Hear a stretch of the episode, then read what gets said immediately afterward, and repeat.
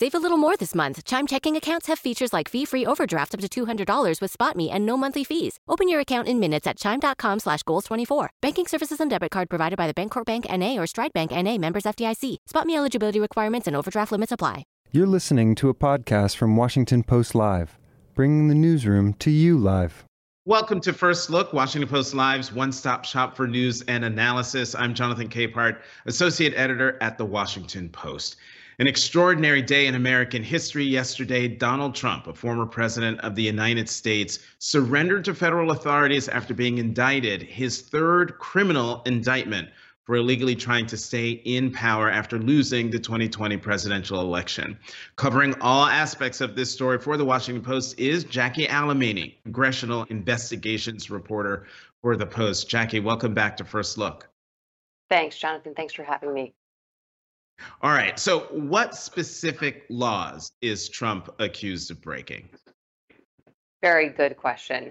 It's a little confusing since there's now been, uh, you know, over forty different counts that have that that he's been accused of. But in this case, he has been cu- accused of obstructing an official proceeding, attempting to obstruct an official proceeding, uh, conspiring against the people's civil right to have the vote counted, and conspiring to defraud the United States. Um, many people that I spoke to over the course of, of the past few days since Jack Smith released this indictment have commended him for notably that last charge, that, that third charge that I mentioned, conspiring against people's civil rights to have their vote counted. This was a charge that the January sixth committee notably did not include in their charges. They had instead included an insurrection charge. Um, but a lot of the back and forth that we've already started hearing about this issue of free speech, which we can expect Trump's lawyers are going to put forward as his defense, that's kind of skirted with this this charge, because this actually avoids the issue of free speech and instead, uh, you know, encourages jurists to to judge former President Trump by his, his actual um, actions rather than his intent. Right, by by his actions rather rather than intent. So. Uh, as we know, Trump pleaded not guilty to all four of those counts against him. The first hearing in the case has already been set for August twenty-eighth, at which time a trial date will be set. Given Trump's penchant for delay, what what is the timetable for an actual trial? Oh, I, it's it's really hard to tell. We know that there is a sense of urgency here, and uh, both sides really have Um, agreed at, at this point. Uh, well, actually, they haven't. The, the legal side of this argument has agreed that it's in the best interest of the American public and uh, just in, in general, in accordance with the legal process, of having these trials sooner rather than than later. You saw even Eileen Cannon, who um, is is overseeing the Mar-a-Lago documents case and is has made some sympathetic uh, decisions with regards to Trump in the past. Even she had said that some of the Trump asks to push these trials, particularly that documents case, to after the election, um, Were, did not did not make sense and, and was something that she didn't agree with, and instead she set that trial for May. So I think that we could see a similar kind of timeline coming down, um, but you know it's a different it's a, it is a different case, um, and it's being tried in a very different place. As we all saw yesterday, the the D C District Court overseeing this case is going to be Tanya Chutkin. Um, she's kept a, a pretty low profile, but she's actually delivered some of the the harshest sentences to the insurrectionists who actually stormed uh, the Capitol on January sixth at the behest of Trump. Isn't uh, Judge Chutkin, let's talk about her for just a little bit. Isn't she the one who wrote in one of those cases, in her opinion, uh, that uh, the pres- a president is not a king? Am I remembering that correctly? The president is not a king and Trump is not president. Uh, it was a pretty epic and, and memorable line that will certainly go down in history. It's one that every single newsletter every day of this week has highlighted. And, and that was part of the decision that uh, was involved with the January sixth Congressional Committee that waived Trump's claims of executive privilege and uh, allowed the floodgate of materials that the January sixth Committee had requested from Trump's time in office regarding his efforts to overturn the results of the election, allowed the committee to finally get their hands on that. And it was really uh, an important turning point for committee staff, um, who at that point were up against several different legal battles as they tried to get their investigation off the ground. So the magistrate judge uh, yesterday advised Trump not to communicate with anyone uh, known to be a witness in the case unless it's through an attorney. What was the reason behind that? The the reason behind that in general is just there is an obvious um, legal and, and ethical issue there, as um, you know, Trump in particular has been known um, to inappropriately communicate with a lot of these people who were privy to some of these actions that he's now being criminally charged for. So I think that there's this um, idea that they don't want any witness tampering. They, they don't want him to apply any pressure. They don't want him to um, put any undue influence on any of these people, but that's also going to be a, a really tall order, as many of these people actually still work for him, work closely with him, or work in some capacity connected to his twenty twenty-four re-election campaign. That's why this was actually such a point of contention in the Mar-a-Lago documents case. Um, you know, we saw some back and forth between Todd Blanche, the person helming Trump's legal operation, uh, and um, prosecutors down in, in Miami a few weeks ago about this, who said that, you know, it, that Trump should not be able to to talk to any of these people. And uh, Trump Trump's lawyers argued, well, these are people who helped make Trump's life run. They they assist him in his day to day, and it's it's impossible for him not to communicate with some of them. The January sixth case is a little bit different because um, some of these people are are a little bit more removed than his co-conspirator, for example, Walt Nauta, who we all saw yesterday actually assisting the former president in making his way to and from the courthouse. Um, but they're, they're, the same issues still apply. Mm-hmm. All right, let's talk about one uh, one of the more curious things uh, from the forty-five page indictment of Donald Trump, and that is the six co-conspirators who were not named but described. Why weren't they named? Yeah, described in detail. Um, detail. They, they yeah, well, we know those five. We know at least five of the six to be uh, Jeffrey Clark, John Eastman, Sidney Powell, Rudy Giuliani, uh, and, and Ken Cheesebro uh, was, I believe, the fourth or the fifth. But um, they were named. But that is that is something that we are all sort of speculating about, but we don't have any concrete answers about why exactly they weren't named. Um, it's pretty standard if someone is not being charged with an actual crime, if they are not a co-defendant, co-conspirator, that they will not be named in the public documents or in, in this case, the speaking indictment, um, so as to sort of not publicly incriminate them as they're not being charged with anything.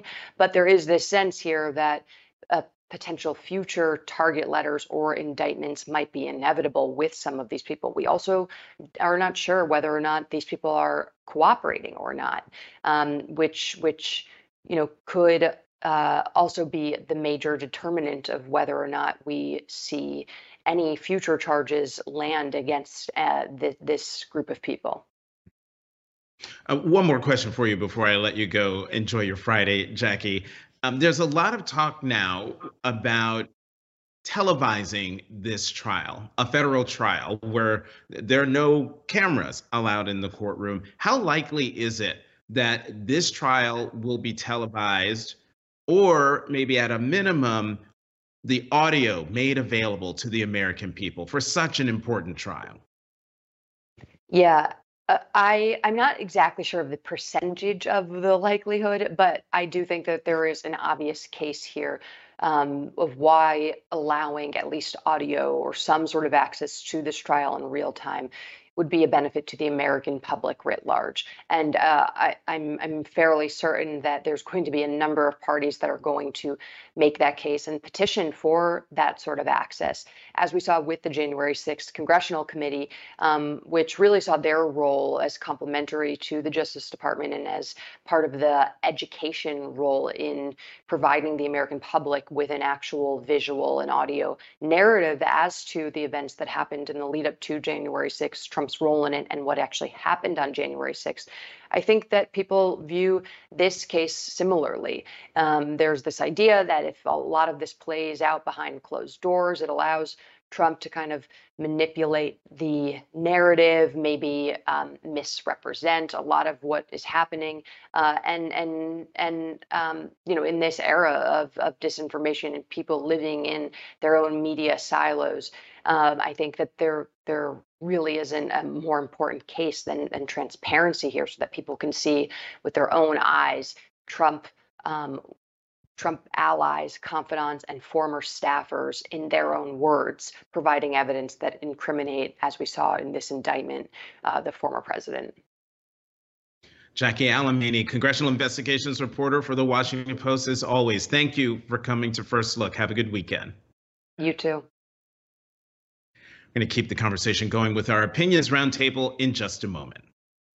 Let's go to the opinion side of the Washington Post, where we will find Washington Post associate editor and columnist Eugene, Bo- Eugene Robinson, who's there on the bottom of your screen, and Washington Post columnist Megan McArdle. G M Megan, welcome back to First Look. Fine. Thanks. Let me having- let me assure everybody, we we all do know each other. So, yeah. All right. So I, I want to play two. I want to play two clips back to back. The first one is from uh, from Donald Trump uh, in Washington. I, I can't remember if it's, uh, I think it was after uh, his arraignment. And then Mike Pence from, I think, a couple days ago. The uh, Donald Trump first. Watch this. Uh, when you look at what's happening, this is a persecution of a political opponent. This was never supposed to happen in America. This is the persecution of the person that's leading by very, very substantial numbers in the Republican primary and leading Biden by a lot. So if you can't beat him, you persecute him or you prosecute him. We can't let this happen in America. Thank you very you much, everyone. Elect- you want these- the president uh, specifically asked me, and his gaggle of, uh, of crackpot lawyers asked me, to literally reject votes, to, which would have resulted in uh, in the issue being turned over to the House of Representatives, and literally chaos would have ensued. I love both uh, your reactions to to both of those comments. I mean, it's you, you know, two completely different perspectives of of, of what happened. Uh, Megan, you go first. Look, I think that. Uh... That's the, the story of the country, right? No, we, everyone is seeing the same events and interpreting them differ- differently. And that is what I fear about this indictment, is that we're not going to be able to get a consensus on what happened on January sixth, that this indeed, because of the kind of unique characteristics of this trial, that it will leave us more divided than ever. Wait, Gene, is it a matter of interp- of interpretation? Well, what happened on January sixth did happen, um, and, and I actually think that this is what we have uh, the judicial system for, and it's, you know, trials um, uh, are supposed to unearth the facts and the truth, and the jury ultimately is the is the finder of fact, the fact of what happened, and so um, so uh, so. Will it leave us more divided than ever? Well, how do you get more divided than this? You know, I mean, we're we're. Um, I I worry less about that than I would worry uh, if we were if if there were not charges in this case, and if we were not going to go through a, a, a process. And you know, it would be great if it could be televised and the whole nation could see it. I really seriously doubt that's going to happen, but you know, that's the one person who could make that happen, and that's Chief Justice John Roberts. Mm-hmm. Um, I, to be clear, I, go ahead, Mike. I, I, to be clear, I'm not ambiguous about what Donald Trump did. He is morally responsible for inciting mm. that was perilously close to treason. My concern is, did he commit a, did he commit a crime that is within the legal bounds of this statute? And I think that that's a harder question. Mm-hmm. And the fact that this is obviously being conducted by his opponent's administration, it is going to be tried in a city that went ninety-two percent for Joe Biden in twenty twenty, where even in the twenty sixteen Republican caucus, he Trump got thirteen percent of the vote. This is probably the unfriendliest jury pool you can literally find in the country. And the appearance of that is going to be a problem for the legitimacy of the trial, even if you righteously think that that Donald Trump clearly violated the law.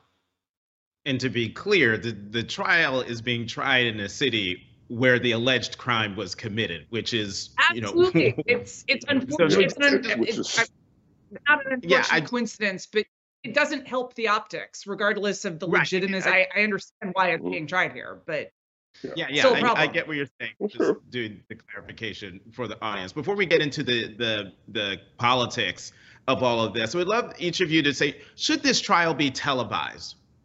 Megan, you go first. Um, I think it should be, um, for the same reasons that that Jean put. So, it, it, being able to see it, and Jackie, the, the, to being able to see it, if we have any shot at making this a legitimate proceeding to the half of the country that voted for Donald Trump, it yeah. needs to be, yeah. Caesar's wife needs to be above reproach and needs to be seen to be above reproach. And that means what I want to see is a very clean trial in which the defense is given every benefit of the doubt, gets the rulings it deserves in its favor, and then proceeds, you know, and, and people see that. Um, is that going to happen? I, I don't know, but I think it should. Gene? I completely agree with Megan. It should be televised. Uh, this is uh, a, a unique situation, and I think uh, you know the federal courts um, have, have been incredibly conservative um, uh, and re and reluctant, frankly, adamant uh, uh, against cameras in the courtroom, and uh, that was I, perhaps understandable. Uh, twenty, thirty, forty years ago. Uh, at, at this point, I think um, that horse has been out of the barn for a long time, yet the federal courts have not kept pace. I just, um, so I hope that the Chief Justice, who really is the only person who could who could make an exception in this case and and and make it happen, uh, I hope he's reading, you know, the op-eds like the one we had this morning from Neal Katyal and and others that are being written elsewhere, uh, and I hope he's he's watching First Look, and I hope he he takes this to heart uh, and seriously considers uh, allowing this trial to be televised. Uh, I'm somewhat, you know, I'm, I'm not that optimistic that he will, but I hope he he will because it would be important. Yeah. All right, I, you you, I think you caught me looking. Go ahead, Megan. Sorry. I think there are legitimate reasons to worry about having cameras in courtrooms in general. Um, the legal process is biased towards defendants. I think that's great. I, one of my favorite things about the American justice system. Yes. Um, and w because it's sort of the procedures for doing that are sort of weird, you can end up with a situation where it might unfairly bias the public against the defendant. If they were watching the trial, it can turn into a circus. But I think in this case, he performed his his. his alleged crimes, um, definitely moral crimes, for the cameras, and I think he should be able to face justice uh, under the same conditions. Okay. Uh, earlier, um, y'all caught me looking down because I'm I'm catching up on this. Um, excuse me, new poll um, that is in in the New York Times actually showing that Trump is leading DeSantis. Um, But double support in uh, among Iowa Republican voters, forty-four percent to DeSantis, twenty percent. Nationally, um, Trump is leading among Republican voters, fifty-four percent to DeSantis's seventeen percent. And I bring this up because, Gene, the day before the indictment was announced, you said in an online chat, and I want to quote, I don't see why even convictions would loosen the ties between former President Trump and the MAGA G O P base. Why do you think those ties are so strong? Oh, gee, Jonathan, you know, how many books have been written trying to answer that question? Uh, and, and a lot more will be written. Uh, and so we can go into all the, um, you know, socioeconomic theories and um, and demographic theories and, and you know, identity theories about um, why that bond is there. Uh, but it's there, uh, and, and, it's, and it's clearly Uh, extremely strong, and so this, you know, if if if anything, this will probably further uh, this indictment uh, will probably further cement um, that feeling of of I don't know if it's kinship, I don't know if you call it, um, uh, I don't know what you call it, but it's it's there and it's not going away. Uh, Megan, uh, you know. In that clip that I showed of, of uh, former Vice President Mike Pence, he goes on to say that Trump put himself put himself over the Constitution, and that should disqual- disqualify him for e- from ever being president again. Does that statement alone end Pence's political career in the current political party? Um. Did I think Pence had a political career left no, I, before that? Yeah. Uh, um, no, uh, look, I think, yes, I think it's unfortunate that, that unfortunate is not even a strong enough word, but I, you know, profanity is too weak. Um, that the Republican Party at the moment I see as divided by into about twenty-five percent of people will just never vote for him. They view January sixth as utterly disqualifying. qualifying and that's it. They didn't like him before. Now they're done. Um, that's the most liberal, and I mean that in the classically liberal um, section of the party. Then you've got about a third who are just hardcore MAGA. And I think those are the people, you can't separate those people from Donald Trump. It doesn't matter. He could literally shoot someone on Fifth Avenue. And if I want to make a defense of this, defense is maybe not the right word. Um, I'm really struggling here for words today. But if I if I want to try to explain how they see it, it's that they see, not entirely unfairly, that like, look, first of all, there's always a lot of who whom in politics. You saw this with Richard Nixon, still had twenty-five percent of Republicans on his side right before he resigned.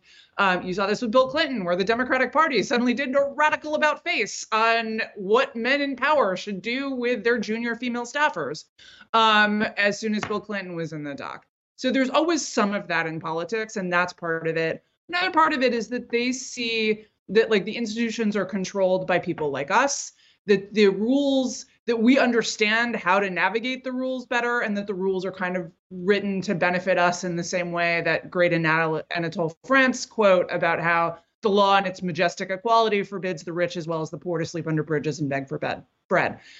Um, those people are just not reachable, and I think they will go to their graves believing that Trump was robbed.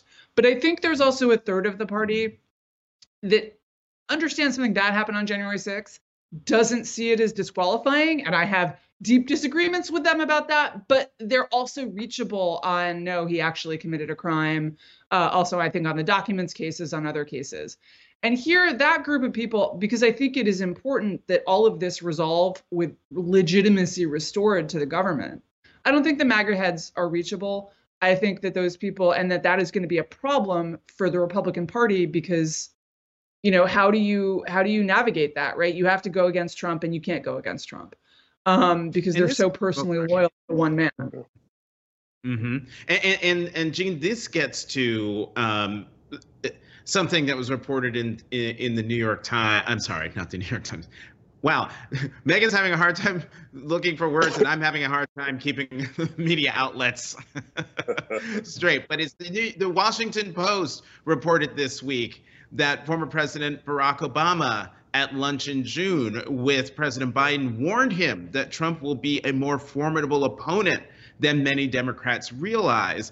And, and here's the key line that jumped out at me in the story, quote, "During their lunch, Obama made it clear his concerns were not about Biden's political abilities, but rather a recognition of Trump's iron grip on the Republican Party," according to the people who were the sources for this Post story. What do you make of this, and what do you make of this story coming out now? Well, look, I think the important thing that came out of that story is that Obama has uh, promised to get in, involved in campaigning and presumably fundraising um, for uh, the Biden ticket uh, as the Biden-Harris ticket early this time. He likes to be the closer. Usually in his post-presidency elections, he comes in at the end. That's how he see, he has seen his role.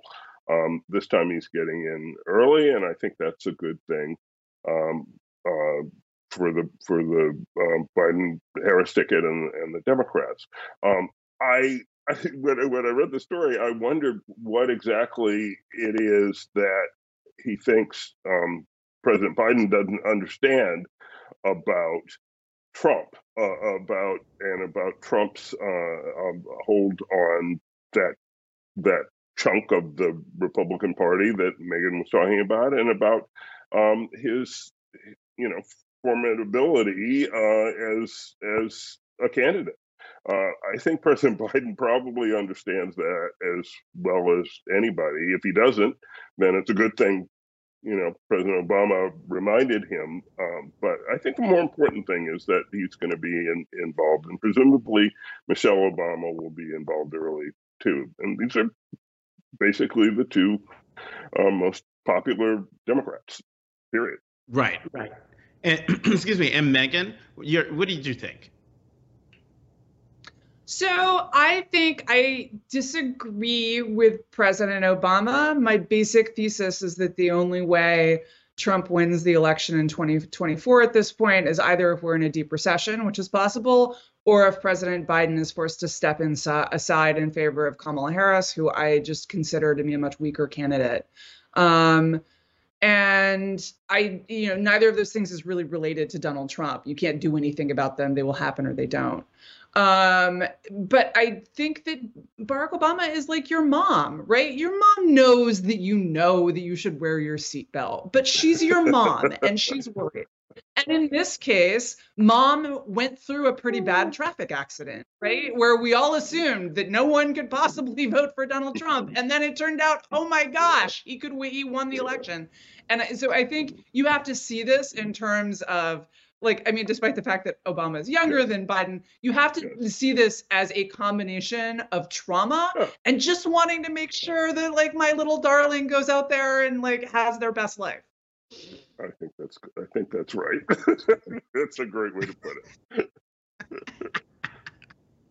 Oh man, I don't even. I think. I, wait, I think we're done. I think we are out of time. I lost all track of my time cues. But Eugene Robinson, Megan McArdle, um, thank you as always for coming to First Look.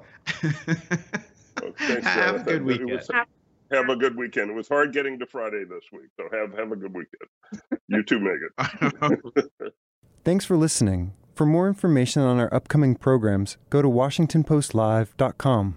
Spring is in full bloom. Are your finances? With the Chime Secured Credit Builder Visa Credit Card, you can build credit with everyday purchases and regular on-time payments, all with no annual fees or interest. With Chime Secure Credit Card, you can start improving your credit scores right away. Get started today at Chime.com slash build. That's Chime.com slash build. Chime. Feels like progress. The Chime Credit Builder Visa Credit Card is issued by Bancorp Bank N A or Stride Bank N A, members F D I C. Out-of-network A T M withdrawal and O T C advance fees may apply. Terms and conditions apply. Go to chime.com slash disclosures for details.